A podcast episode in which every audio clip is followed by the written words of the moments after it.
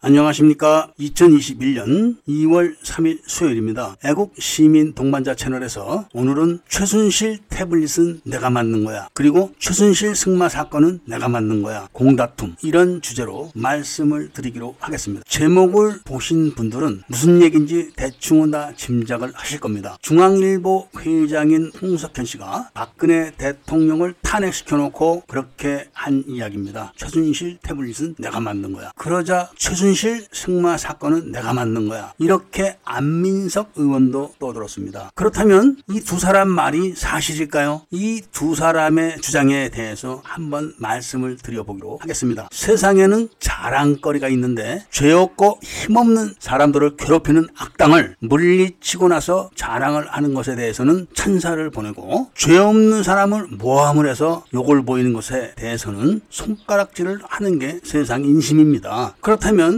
이 두 사람이 서로 자기가 했다. 이렇게 공다툼을 하면서 자랑질을 하는 것에 대해서 한번 그 내막에 대한 이야기를 해보는 것이 좋다고 생각합니다. 홍석현 회장은 자신이 태블릿 PC에 대한 정보를 가지고 그것을 JTBC에 줬다. 이렇게 임원들을 모아놓고 자랑을 했다고 합니다. 그런데 그 태블릿 PC는 박근혜 전 대통령이 대선 때 선거 운동을 할 때 쓰던 겁니다. 그러니까 청와대 비서 만들어진 이전에 박근혜 대통령 선거 사무실에서 선거 운동을 하던 사람들이 그때부터 좋지 않은 일을 했었고 대통령이 돼서 결정적인 시기가 오니까 박근혜 대통령 목을 조이는 그런 자료들을 전부 다 홍석현에게 넘겼다 이겁니다. 그리고 홍석현이는 그것을 JTBC에 주어가지고 JTBC가 언론에 발표를 하게 하고 그리고 그 발표를 보고 조사를 하는 검찰과 한 통속이 돼가지고 그 JTBC에서 발표한 최순실 태블릿 그러니까 김한수 태블릿을 조작을 한 겁니다. 그런데 김한수가 홍석현 회장에게 태블릿을 주기 이전에 최순실 사건을 조작을 하기 위해서 청와대에 있는 컴퓨터를 최순실이 쓰는 걸로 조작을 하려고 했는데 그게 마땅치가 않았기 때문에 다시 노트북을 이용해서 조작을 하려다 그것도 마땅치가 않아 가지고 전전긍긍하던 차에 김한수에게 태블릿을 받은 겁니다. 여기서 맨 처음에 컴퓨터로 조작을 하려다가 노트북까지 시도했었다는 것은 이미 언론에 보도가 된 겁니다. 그런데 이런 태블릿이나 컴퓨터, 노트북을 조작하기 이전에 북한에서 새롭게 새로운 공작원에게 난수 방송으로 지령이 내려진 사실이 있습니다. 그러니까 최순실 사건으로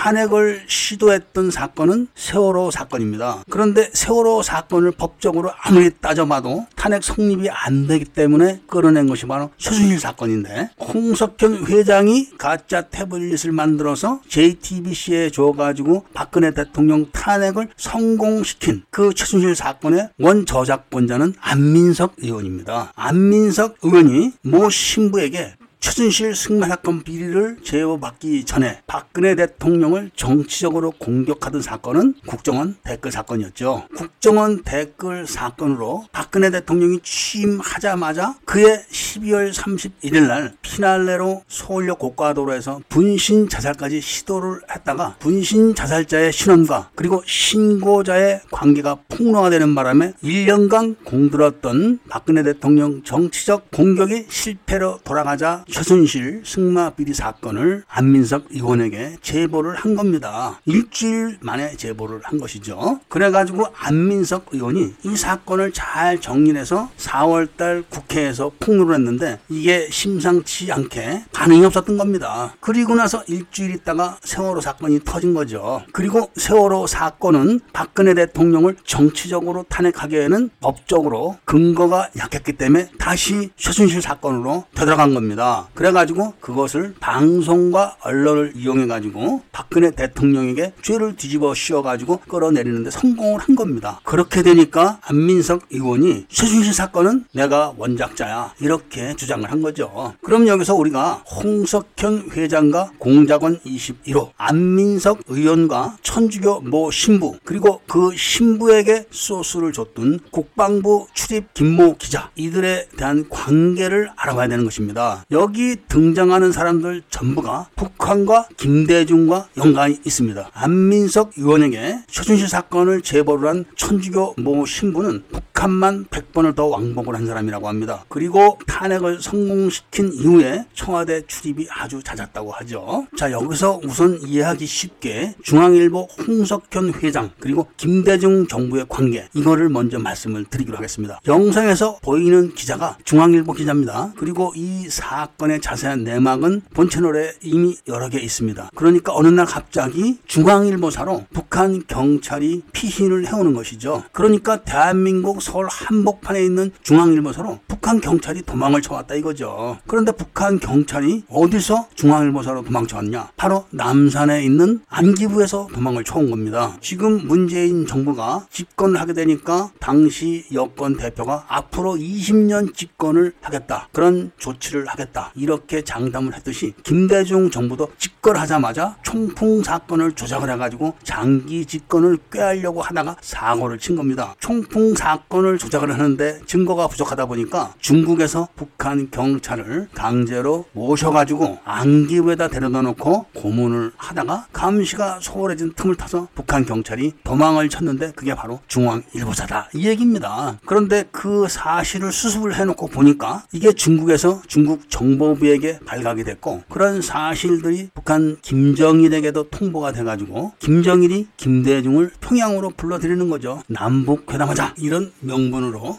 불러 들여가지고 순안공항에서 45분 동안 차에 가둬 놓고 님자 와 우리 님미는 납치해서 이렇게 다구쳐가지고 그때부터 60조가 넘는 돈을 뜯어냈다고 하죠. 그거는 북한 이야기고 중국 정보부는 김대중의 약점을 쥐어 틀어가지고 한국 정보부의 정치정보 주권을 뺏어갑니다. 정보란 거는 정치정보와 군사정보 이 두 가지가 합쳐져서 정보가 되는 것인데 그 중에 정치정보권을 뺏어가는 것이죠. 지금 국정원 은 정치 정보를 채집할 수 있는 권리가 없다는 것은 다 아실 겁니다. 그래서 남북 6.15 회담이 끝나고 언론 세무 사찰을 하는데 그 방법이 푸틴이 러시아에서 언론 세무 사찰을 하는 방법을 중국 정보부가 한국에서 실시한 겁니다. 그래서 그때 싸그리 다 모든 언론은 중국 정보부 손아귀에 들어가게 되는 것이죠. 이런 뒷배경이 있기 때문에 홍석현 회장은 당연히 북한의 난수 방송이 있은 이후 공작원 21호가 시키는 대로 한 것이라고 보여지는 것이죠. 그리고 그렇게 해놓고 홍석현 회장은 내가 한 거야. 이렇게 지금 자랑을 하는 겁니다. 그런데 안민석 의원에게 부탁을 한 천주교 모 신부, 그 신부에게 부탁을 한 국방부 출입기자 김모 기자, 국회의원까지 했습니다. 그 사람도. 그 사람이 박근혜 대통령이 취임을 한 그 해 8월 달에 문체부를 우연히 들렀다가 문체부 직원들이 하는 이야기를 들었다. 이 얘기입니다. 그래가지고 그 이야기를 천주교 모 신부에게 전달을 했는데 그게 바로 국정원 댓글 사건, 분신 사건이 다 망가지고 난 다음 일주일 후에 천주교 모 신부에게 전화를 해서 이 사실을 안민석 의원에게 제보 좀 해달라 이렇게 부탁을 했다는 것입니다. 이것이 다 창작 소설이죠. 국방부 출입 기자가 뭐러 문체부는 놀러 다니고 해필 그 시간에 문체부 직원들이 이야기를 하는 거를 그 기자가 들었겠습니까? 그런 소스가